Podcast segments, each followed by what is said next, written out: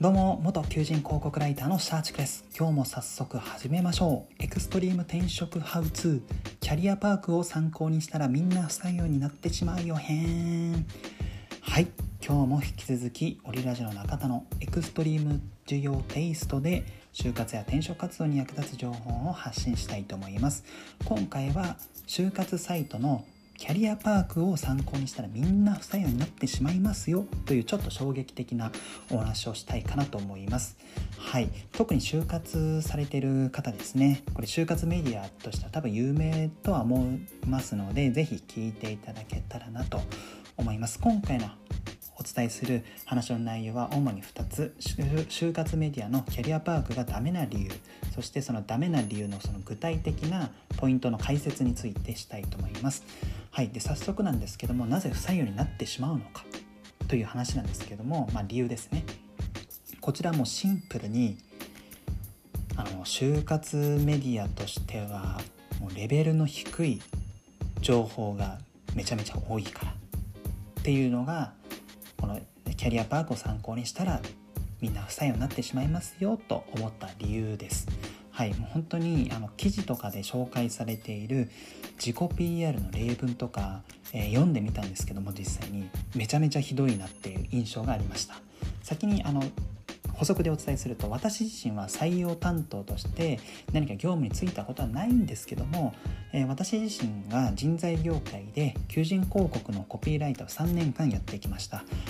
まあ、狙った転職ターゲットに対してどんな情報をどんな表現で行えばこの募集企業の仕事の魅力が伝わるんだろうっていうコミュニケーションのその経由さん、まあ、設計をしてまあ、その文章を書く仕事をしてきましたので、まあ、そういったコピーライターの視点から見るといやそんな自己 PR 書いても絶対これ採用担当に全然心届かないしむしろ自分はバカな学生ですって言ってるようなもんじゃない。っていうぐらいの文章がめちゃめちゃこのドヤ顔でですねこのキャリアパーク内で紹介されていたんですね自己 PR として。ですのでこういった文章をなんか丸々参考にして何か自分流にアレンジして書いたとしてもまあ個人的にはこれ絶対落ちるんじゃねって思いましたので今回の放送に至っています。はい。じゃあ具体的にどんな自己 PR があったのかでそれはどんな風にダメだったのかという話をしたいと思うんですけども、えー、例えばなんですけどもキャリアパークで旅行業界向けの自己 PR を解説する記事があったんですね。でその記事には旅行会社はさまざまな業界の人と密接に関わる仕事が多いからコミュニケーション能力を自己 PR すると良いですよっていう話があったんですね。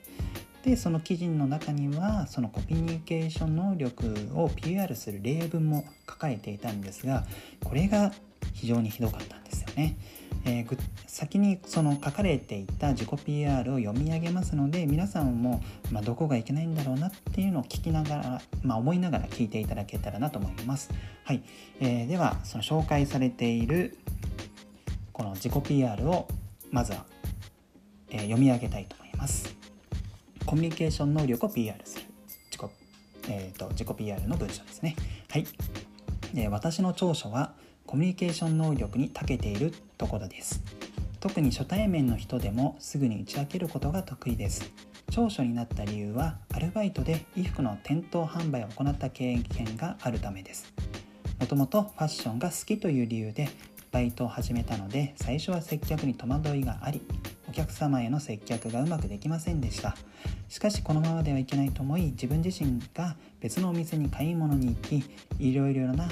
店員さんを観察しました。そこで思わず買いたいと思わせる店員さんに共通していることは笑顔だと気づきました。笑顔の大切さに気づいた後は毎日欠かさず笑顔を作る練習を行い常に笑顔で接客することを心がけました。その結果お客様と話すことの苦手意識もなくなりファッションのことやプライベートのことを打ち解けてくれる方も増えました。そして最終的には個人として売り上げも倍に増やすことができました。このことから初対面の人と接する時に最も大切なことは笑顔であるということを学び笑顔で接することで打ち解ける時間が早くなることも実感できました。社会人になってからは初対面の人とはたくさん出会うと考えています。私が持つこの能力を生かして御社に貢献できると確信しています。という自己 PR だったんですね。まあ、記事で紹介されている、まあ、コミュニケーション能力が高いですよっていうふうに沿った内容だとは思っています。加えて何かこう自分自身に課題があってそれに対してどういうふうに克服したのかという、まあ、自己 PR で、まあ、大前提となる大枠の方向性も、まあ、まあできてはいるとは思うんですけどももう内容が個人的にはすごくひどいかなと思っています。もし私が採用担当でこの PR を面接の場で言われたら、えー、まあ、いろんな疑問というかそういった意地悪な質問もしちゃうのかなっていうふうに頭がよぎったので、まあ、それ、まあ、いくつもあるんですけども、えー、2つ、えー、お伝えしたいと思います。はい、でこの PR をですね、まあ、聞かされてまず思ったのは、えま考え方が非常に浅い人なのかなという印象を受けました。はいまあ、観察店員さんを観察してたどり着いた気づきがとても浅いというのがその具体例ですね。なんかその買いたいと思わせる店員の共通点は本当に笑顔なのかっていうふうにまず思ったんですよね。だってまあ普通接客業だったらもうマニュアルで明るく元気に対応してくださいみたいな絶対書かれてますよね。まあその例えば渋谷のシュプリームでしたっけ？ちょっと忘れちゃったんですけどああいうところはなんかすごい不愛想っていう話は聞くんですけども基本的にみんな愛想よくやるじゃないですかだからこれって別にみんな笑顔だよねって思っちゃうわけですよね。で加えてまあいろんな、えー、とその勉強するために、えー、といろんなお店に行ってその店員さんに観察したよっていう風な話もあったんですけども、まあ、そこで何か行動力とか PR されてるのかなと思いつついやいやと。そんな観察しなくても日頃のプライベートでの買い物をしてきたそのなんでしょう店員さんとか思い返せばみんな笑顔だったって気づくんじゃないんですかってわざわざ観察する意味あったんですか？で、まあ、観察した割には気づきが浅いですよねっていうふうに思っちゃうんですよ。個人的に私自身別に接客に興味もないですし、まあ、アパレルも普通に、ま、服欲しいなって言って買うぐらいなのであんまり思い入れはないんですけども、まあ、そんな僕でも、えー、っと例えばそのじゃあ店員さんに必要なこのスキルとかそういうのって何だろうって考えた時には例えばこれいろんな理由で服、えーと、そのお店に来る人いると思うんですよ。まあ、あらかじめ何々が欲しいっていう人もいればなんとなく来たみたいな人の方が多いのかなと思っていてもしそういうお客様がいたとしたらどんな予定があって服を探しに来たのかを知らないといけないでそれはどんな日でどどこに誰と過ごすのかというのをなんか聞いた上できっとお客さんってあ聞いた上っていうかそういうのを思い描いてきっとお客さんってこんな服が私に似合うのかもしれないとかあると思うんですよね例えばその一番もうめちゃめちゃ大好きな人と初デートをするでかっこよく見せたいから自分がかっこよく見えるような服が欲しいでなんかすごく歩きが多い場所だから歩きやすい服も欲しいみたいなそういうのを潜在的に持っていて服屋さんに行くと思うんですよ。で店員さんがじゃあそこでやるべきことっていうのはそういったことをちゃんとこの店員さん自身が知らないといけないのでそれを何かこう質問っぽくではなくて何気ない会話の中からそれも短いその店内にいる時間でその情報を拾ってきてあであればこういう服があなたにお似合いですよっていうのが個人的なアパレルの店員さんの仕事なのかなと思いますので、まあ、それがうまくできてる人っていうのが、まあ、思わず買いたいと思う店員さんじゃないのって思ったりしちゃうんですよ。なのでそういうふうに思ってしまうとなんか笑顔であればお客さんに買ってもらえるっていうこの自己 PR の結論がめちゃめちゃ浅はかだなと思っていてまずそこでいや本当にこれ気づきが浅い人なんだなって思ってしまったりするんですよ。で加えてこのまあ結論のこの初対面との人と接する時最も大切なのは笑顔ということを学びましたっていうのもこの結論がすごくまずいかなと思っていて結局初対面ってまあ、極論言えばお葬式であった初対面の人でも笑顔であれば打ち解けられるって言ってるようなもんじゃないですか。これ意地悪な考え方で言えばですね。基本的に初対面で TPO に合わせて、まあ、あとはその接し方って基本的には変わってくると思いますのでまあそういったものも思ってしまうとなんか初対面で笑顔であれば私は乗り切れて乗り切れると思っていますって思ってる時点でちょっとやばい人かなと思っていてで加えてこの自己 PR の最後の部分で私が持つこの能力を生かして御社に貢献できると確信していますって書いてはいるものの、えー、とそれがどう貢献できるのか全く言及されてないじゃないですか。この初対面と打ち解けられるイコール御社に貢献。この間に入れるべきこの言葉がないんですよね。御社に貢献っていうのはイコール売り上げを立てられる人っていう話になると思いますので、えーと、じゃあ初対面の人と接する時に笑顔でいればどうしてうちの